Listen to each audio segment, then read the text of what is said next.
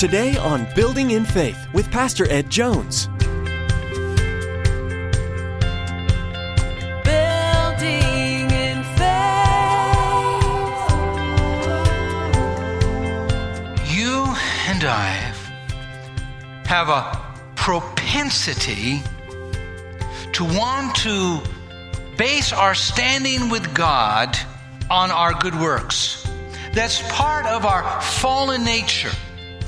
Part of our fallen nature is constantly wanting to fill the credit list up, put some things to our credit so that we feel like we could stand better with God. Reaching up high with arms open wide, we see you're changing our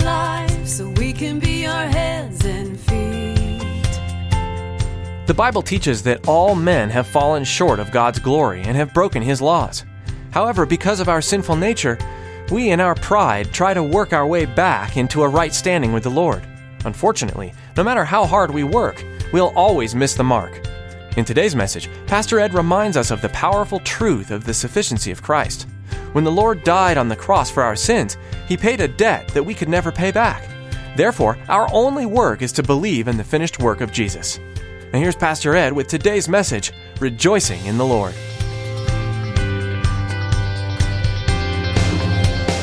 Building in faith. In verse 1, Paul says, Finally, my brothers, rejoice in the Lord. Paul is giving them a command rejoice in the Lord.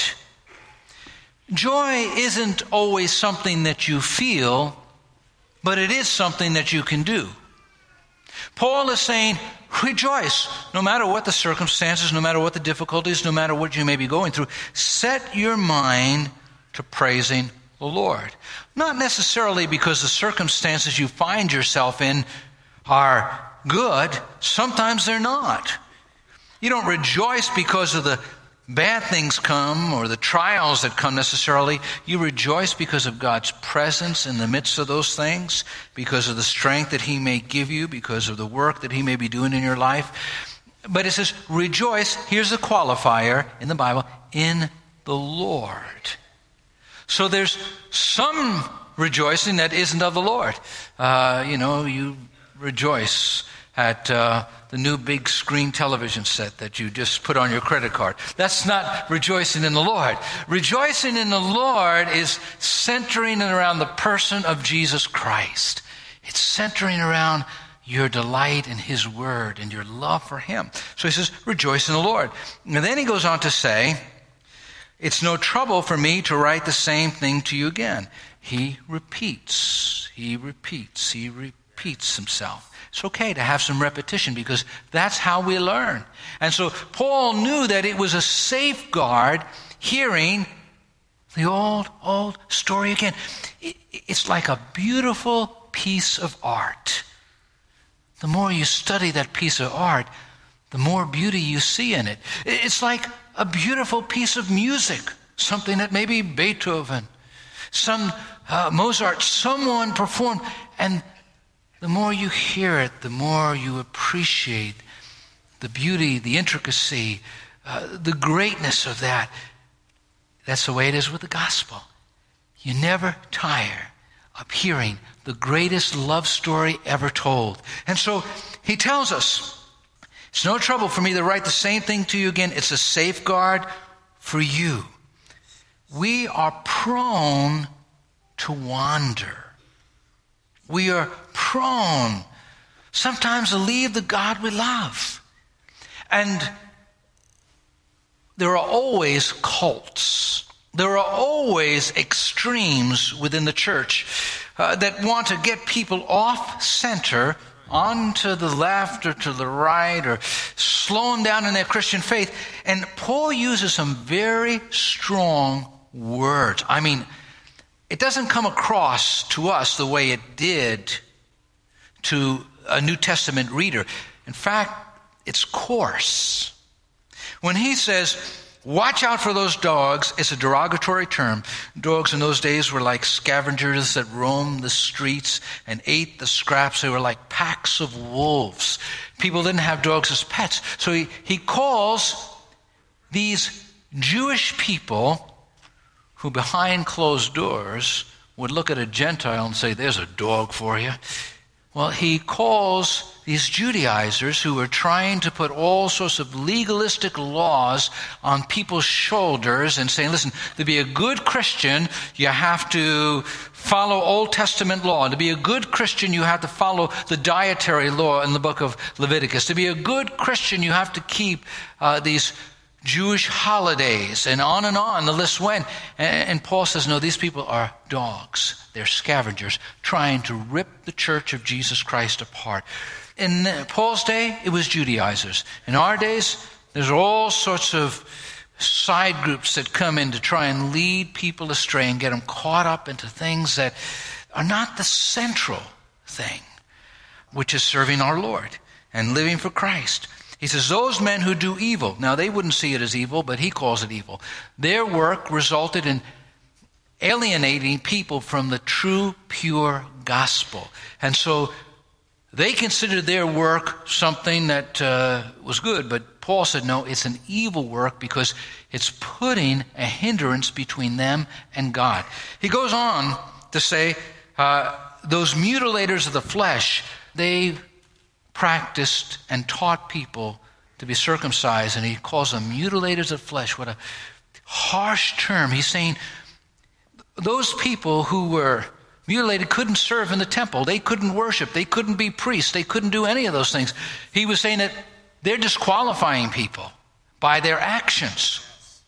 So Paul is really hitting very hard. Now, watch with me verse 3 For it is we who are the circumcision Paul wants us to recognize that it's not the outward sign of physical circumcision, it's the inward sign of a pure heart that the Holy Spirit has transformed. God is always looking at the heart. He's always looking at the, the inside. I was reading something about um, Switzerland in a town called Basel. Uh, they have a celebration similar, similar to Mardi Gras. But what the people do is they commit all sorts of deplorable sins, but they wear masks on that day. Well, the Salvation Army, when they celebrate that particular celebration, has signs all through the city. God sees behind the mask. We can't put mask on with God. He knows our hearts. He knows our thoughts. And so Paul is saying the most important thing is to have the inner circumcision of our hearts. And then Paul goes on to says, we who worship by the Spirit of God, that's the Holy Spirit in us who produces that desire to praise and worship the Lord, who glory in Christ Jesus. We don't boast in our good works. We don't boast in our accomplishments. We glory in what Jesus did for us on Calvary. That's what we sing about. The old song, the old rugged cross. We glory in Christ's work, not in the work of our hands, but in the work of his hands hanging on the cross for us. And so Paul goes on and he says, Who put no confidence in the flesh. No confidence in the flesh. Paul the Apostle is going to give us his testimony. It's beneath this text, it's in this text, it's the backdrop for this text. Religion is man trying to do something for God. Salvation is God doing something for man. The old preacher, the radio Bible preacher, James Vernon McGee, said there are only two kinds of religion in the world. You can list every ism, every cult, every religion in Southern California under one category. They all say, do, do, do. Only Christianity says, done. Christ has done it all. You and I have a propensity to want to base our standing with God on our good works. That's part of our fallen nature. Part of our fallen nature is constantly wanting to fill the credit list up, put some things to our credit so that we feel like we could stand better with God. God wants us to wipe that all away because our standing in His presence is based on one thing and one thing alone the cross of Jesus Christ, the precious blood that was shed for us from the time we are saved throughout our spiritual journey. From the first day to the last day, from the beginning to the end, our one basis of standing before God is what Jesus did on the cross. Now, that's not to say we shouldn't do good works, but those good works do not qualify us to enter God's heaven. Now, our good works do follow us, and the Bible tells us we'll be judged by our faithfulness, but we should never, ever, and it's easy to mix it up, where we begin to think, Lord, look what I've done. Now, Paul had to give up to gain. He had to give up to gain. And he had to give up self righteousness. In verses 3 and 4, and I'm going to read the end part of 3, and who put no confidence in the flesh, though I myself have reasons for such confidence. If anyone else thinks he has reasons to put confidence in the flesh, I have more. Now, the way Paul goes about arguing at this moment, it sounds like he's arguing to perhaps converts to Judaism who converted to Christianity. Or perhaps Gentiles who had converted to Christianity and then embraced Judaism and now were infiltrating the church at uh, Philippi. The reason I say that is because as Paul argues, he begins arguing his heritage. He says, I have more reason to be confident than they do. Watch him as he talks about his natural advantages, the advantages that birth gave him. In verse 5, he says, circumcised on the eighth day. That was in strict observance to Abraham and the covenant that God made with Abraham. What he was saying was, his parents followed Old Testament law. They were Jewish and they circumcised him on the eighth day. Paul was saying he is an insider. He wasn't somebody who was converted into Judaism, but he was Jewish way back in all, throughout his heritage, and his parents strictly followed the law. He was no late life convert. And then he says, the people of Israel. That's another way of saying that he was pure Jewish. He was a pure Israelite. Uh, we might say that person's a blue blood. Well, he could trace his ancestry back one generation after another, after another. Uh, he was no proselyte from paganism. He was really an insider from birth. Uh, then the people of Israel, look at the term, the people of Israel in the text. What he's Again, saying he was pure. Then the tribe of Benjamin. Benjamin was the only one of Jacob's sons that was born in the promised land. When Solomon died and the kingdom of Israel split between the southern and the northern part, Benjamin remained faithful to the house of David and was included in the lot of land. Uh, the very first king came from the tribe of Benjamin, Saul, and, and Paul's was named after Saul. So he looked at his spiritual lineage and said, I am a Benjamite. And then he says, a Hebrew of the Hebrews. What that is saying is, even though he was born outside of Jerusalem, he never lost the mother tongue. He could speak Hebrew, read Hebrew, and pray Hebrew. He knew Aramaic and he knew Greek. He knew the various languages, but he was a Hebrew of the Hebrew. Now, all of these things were things that were given to him by birth. And so he's going to add to that list his accomplishments. He says, in regards to the law, a Pharisee. There were about 6,000 Pharisees, Josephus tells us, at the time of Christ. They were lay people who studied the word. They were the most respected group of people in the nation. And he made a choice to be a Pharisee.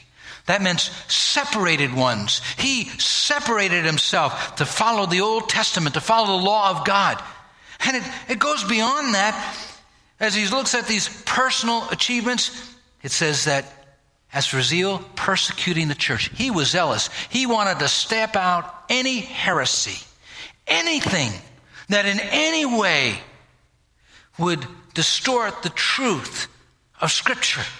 He was zealous. And then he says, righteous and blameless. He said, for legalistic righteous, righteousness, faultless. What he's saying there is the Old Testament took the Ten Commandments, and these Pharisees made 613 laws out of the Ten Commandments. Paul was faultless. He observed them to a T. He crossed his T's, he dotted his I's, he did everything. You know,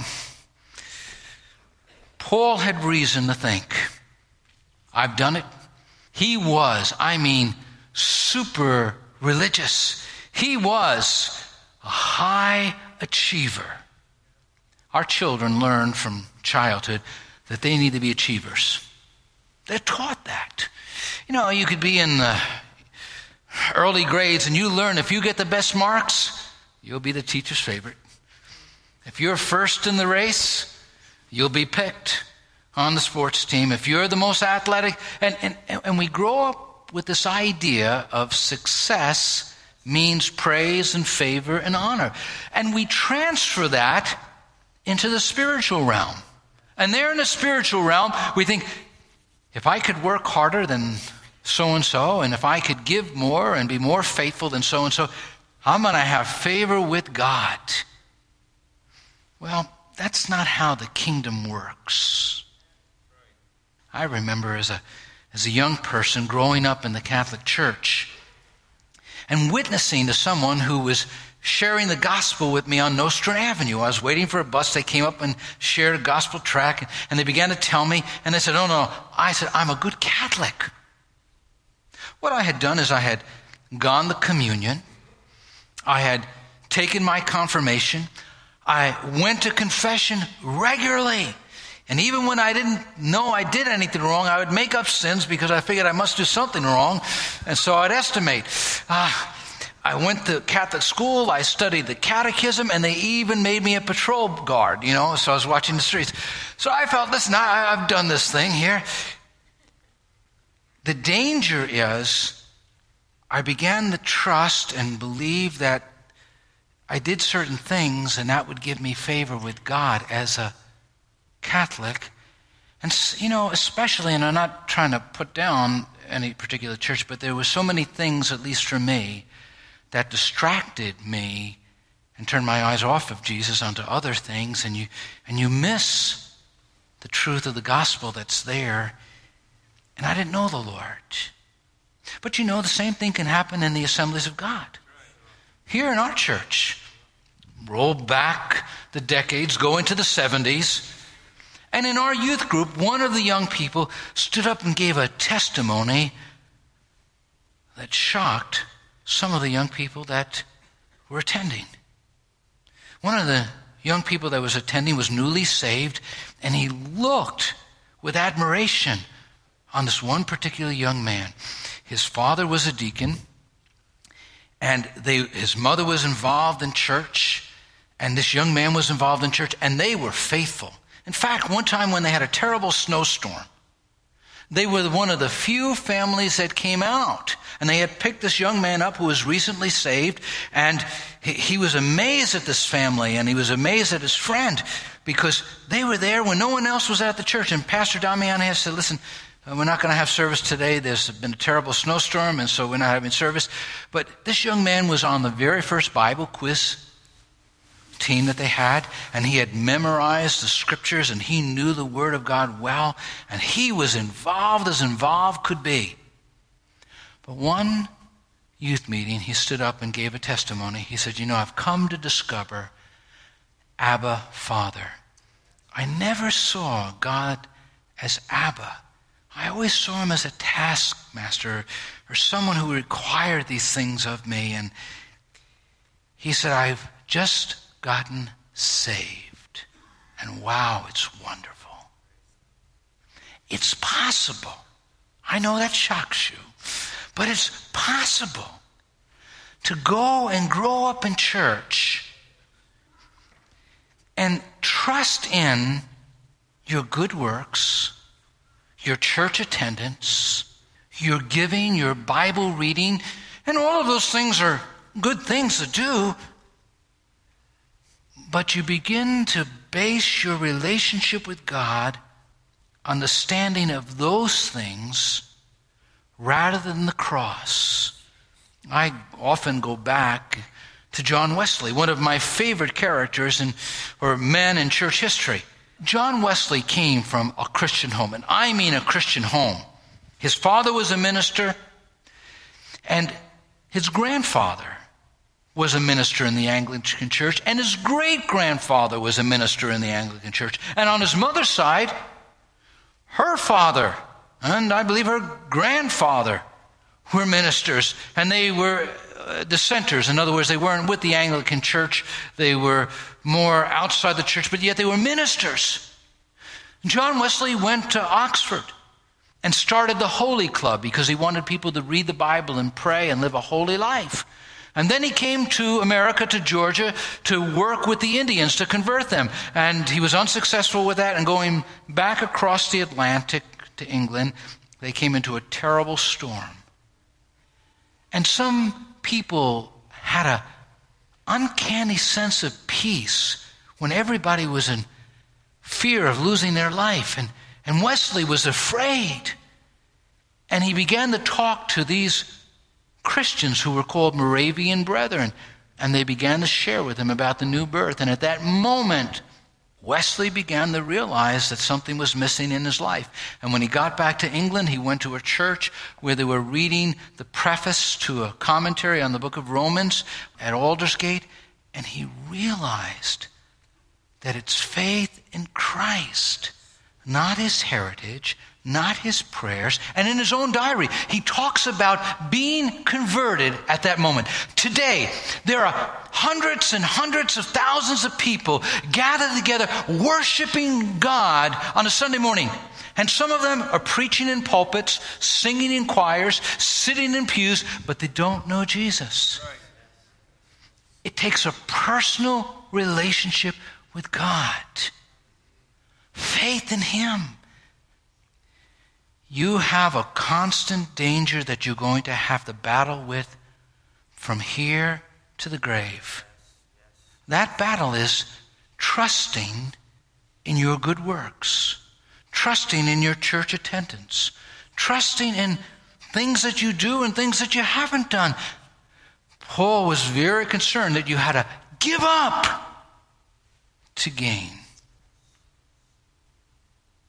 Are there things that you're trusting in in terms of your relationship with God? Well, Paul talks about the change that transpired in him. We'll look at the biblical text. And as we look at the biblical text, we see how he gains Christ's righteousness, how he gains the righteousness of Christ.